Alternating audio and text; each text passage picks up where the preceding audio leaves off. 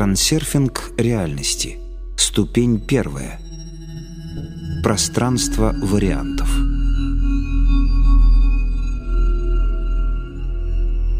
Реальность существует независимо от вас до тех пор, пока вы с этим согласны. Трансерфинг – это управление реальностью.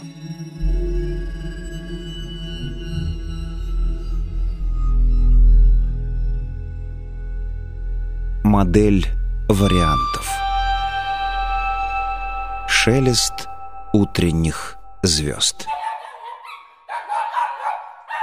Я проснулся от лая соседской собачки. Гнусная тварь. Она всегда меня будет. Как я ее ненавижу.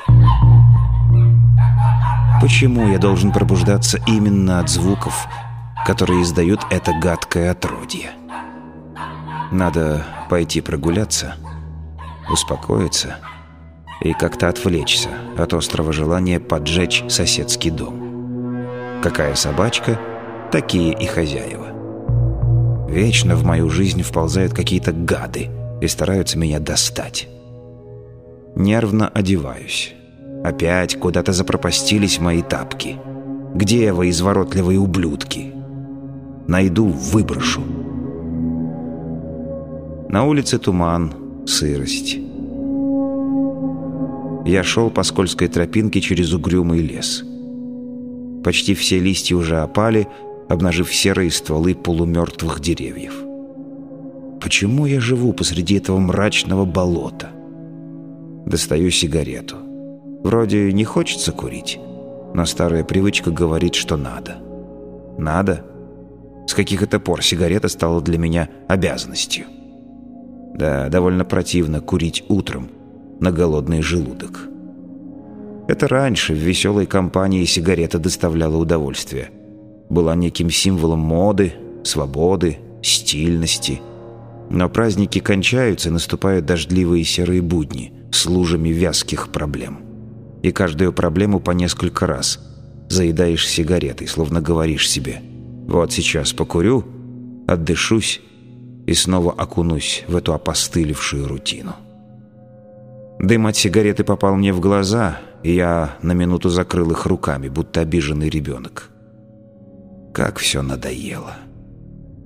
И тут, словно в подтверждение моих мыслей, ветка березы, коварно изогнувшись, больно ударила меня по лицу.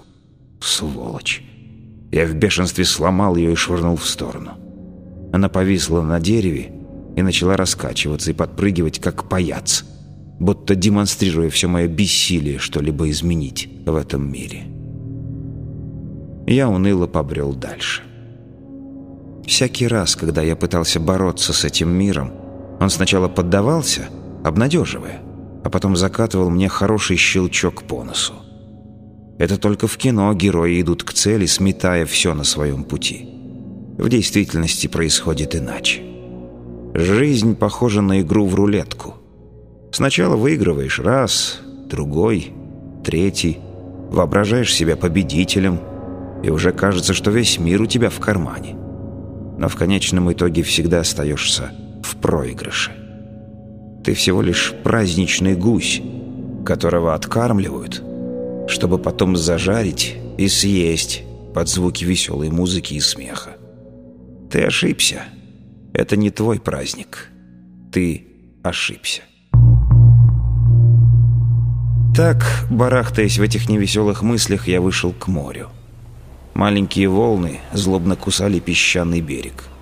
Море недружелюбно дуло на меня холодной сыростью. Жирные чайки лениво ходили по берегу и клевали какую-то гниль. В их глазах была холодная черная пустота.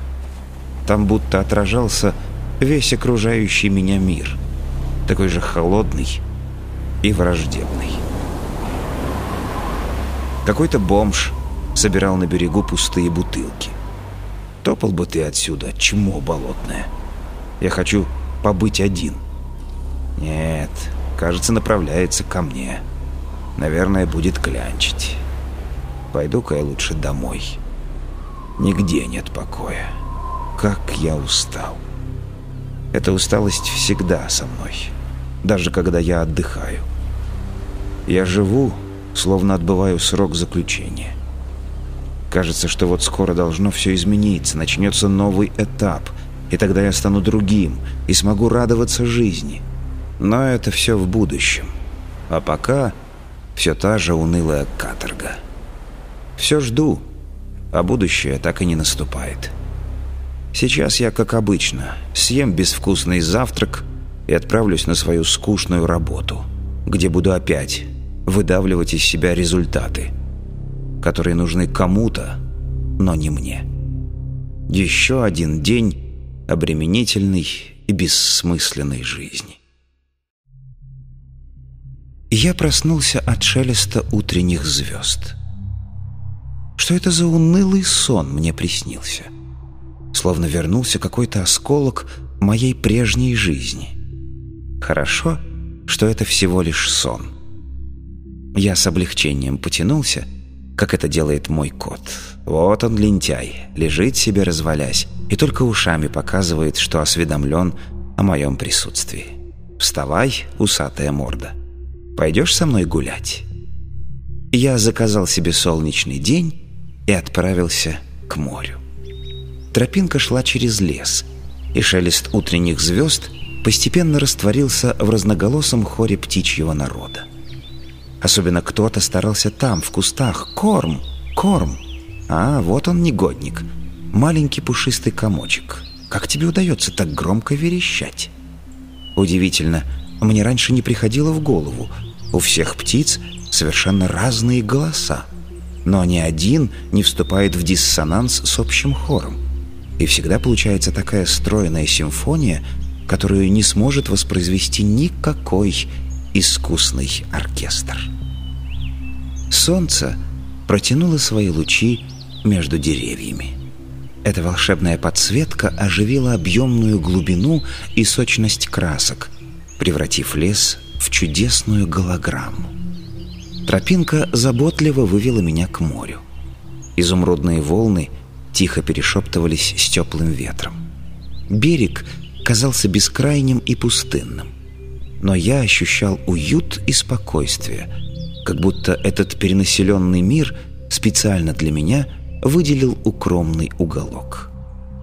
Кое-кто считает окружающее пространство иллюзией, которую создаем мы сами. Но нет.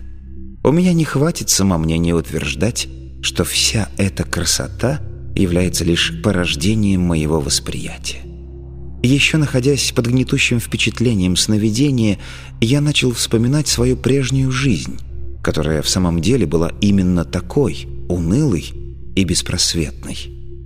Очень часто я, как и многие другие, пытался требовать от этого мира то, что мне якобы причитается. В ответ мир равнодушно отворачивался. Советники, умудренные опытом, говорили мне – что он так просто не поддается. Его надо завоевать. Тогда я пытался бороться с ним, но так ничего и не достиг, а только выбился из сил. Советники и на этот случай имели готовый ответ. «Ты сам плохой. Сначала сам изменись, а затем требуй чего-то от мира». Я пробовал бороться с собой, но оказалось, что это еще труднее. Но вот однажды мне приснился сон, как будто я оказался в природном заповеднике. Меня окружала непередаваемая красота. Я ходил и восхищался всем этим великолепием. Тут появился сердитый старик с седой бородой. Как я понял, смотритель заповедника. Он стал молча наблюдать за мной. Я направился к нему и только открыл рот, как он резко осадил меня. Холодным тоном он сказал, что слышать ничего не желает, что устал от капризных и жадных посетителей, которые вечно недовольны, постоянно чего-то требуют, громко шумят и оставляют после себя горы мусора. Я с пониманием кивнул и отправился дальше. Уникальная природа заповедника просто ошеломила меня. Почему я раньше здесь не бывал? Как завороженный, я шел без определенной цели и глазел по сторонам. Совершенство окружающей природы невозможно было адекватно выразить никакими словами. поэтому в голове была какая-то восторженная пустота. Вскоре передо мной снова появился смотритель. Суровое выражение его лица несколько смягчилось. Он знаком предложил мне следовать за ним. Мы поднялись на вершину зеленого холма, и нам открылся вид на долину удивительной красоты. Там располагалось какое-то поселение. Игрушечные домики утопали в зелени и цветах, словно показывая иллюстрацию к волшебной сказке. На всю эту картину можно было бы смотреть с умилением, если бы она не казалась какой-то нереальной. У меня возникло подозрение, что такое может быть только во сне. Я вопросительно взглянул на смотрителя, но он только ухмыльнулся в бороду, словно хотел сказать «то ли еще будет». Мы спускались в долину, когда я начал осознавать, что не помню, как попал в заповедник. Мне захотелось получить от старика хоть какие-нибудь объяснения. Кажется, я сделал неклюжее замечание о том, что, вероятно, неплохо себя чувствуют те счастливчики, которые могут себе позволить жить среди такой красоты. На что он раздраженно ответил, «А кто тебе не дает быть в их числе?» Я завел заезженную пластинку о том, что не каждый рождается в роскоши, и никто не может распоряжаться своей судьбой. Смотритель оставил мои слова без внимания и сказал, «В том-то и дело, что каждый человек свободен выбирать себе любую судьбу. Единственная свобода, которой мы располагаем, это свобода выбора. Каждый может выбирать все, что захочет». Такое суждение никак не укладывалось в мои представления о жизни, и я начал было возражать. Но смотритель даже не захотел слушать. «Глупец! У тебя есть право выбирать, но ты им не пользуешься. Ты просто не понимаешь, что это означает — выбирать». «Бред какой-то!» — не унимался я. «Как это я могу выбирать все, что захочу? Можно подумать, в этом мире все дозволено». И вдруг я осознал, что это всего лишь сон. Озадаченный, я не знал, как мне себя вести — в такой странной ситуации. Насколько мне не изменяет память, я намекнул старику, что во сне, как, впрочем, и наяву, он волен нести всякую чушь. Вот в этом и заключается вся его свобода. Но, похоже, это замечание нисколько не задело смотрителя, и он только рассмеялся в ответ. Осознавая всю нелепость ситуации, зачем ввязался в дискуссию с персонажем своего же сновидения — я уже начал раздумывать, не лучше ли мне проснуться. Старик как будто угадал мои мысли. «Ну, хватит. У нас мало времени», — сказал он. «Я не ожидал, что они подошлют мне такого кретина, как ты. И все же мне придется выполнить свою миссию». Я было начал его расспрашивать, что это за миссия и кто такие «они». Мои вопросы он проигнорировал, а задал свою — как мне тогда показалось, дурацкую загадку. Каждый человек может обрести свободу выбирать все, что захочет. Вот тебе загадка. Как получить эту свободу? Если отгадаешь, твои яблоки упадут в небо. Какие еще яблоки? Я уже начал терять терпение и сказал, что не собираюсь ничего разгадывать. Это только во сне и в сказках возможны всякие чудеса, а в реальности яблоки в конечном итоге всегда падают на землю. На что он ответил «Довольно. Идем. Я должен тебе кое-что показать». Проснувшись, я с сожалением осознал, что не помню продолжение сна. Однако у меня оставалось ясное ощущение, будто смотритель вложил в меня какую-то информацию, которую я был не в состоянии выразить словами. В памяти отпечаталось лишь одно непонятное слово — трансерфинг. Единственная мысль, которая вертелась у меня в голове, была о том, что нет необходимости самому благоустраивать свой мир. Все уже давным-давно создано, без моего участия, и для моего же блага. Не следует также бороться с миром за место под солнцем. Это наименее эффективный способ — Оказывается, мне никто не запрещает просто выбирать для себя тот мир, в котором я хотел бы жить. Поначалу такая идея показалась мне абсурдной. И я бы, скорее всего, забыл про этот сон, но вскоре, к своему великому удивлению, обнаружил. В памяти начали проявляться совершенно ясные воспоминания о том, что смотритель понимал под словом «выбирать» и как это делать. Решение загадки смотрителя пришло само собой, как знание ниоткуда. Каждый день мне открывалось что-то новое, и я всякий раз испытывал грандиозное удивление, граничащее с испугом. Я не в состоянии рационально объяснить, откуда взялись эти знания. Только одно могу утверждать с полной уверенностью. В моей голове не могло родиться ничего подобного.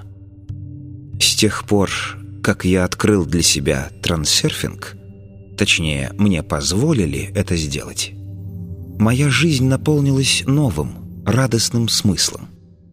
Каждый, кто хоть раз занимался каким-нибудь творчеством, знает, какую радость и удовлетворение приносит произведение, созданное своими руками. Но это ничто в сравнении с процессом творения своей судьбы. Хотя термин «творение судьбы» в его обычном смысле здесь не совсем подходит. Трансерфинг — это способ выбирать свою судьбу буквально, как товар в супермаркете. О том, что все это означает, я и хочу рассказать. Вы узнаете, почему яблоки могут падать в небо что такое шелест утренних звезд, а также о многих других очень необычных вещах.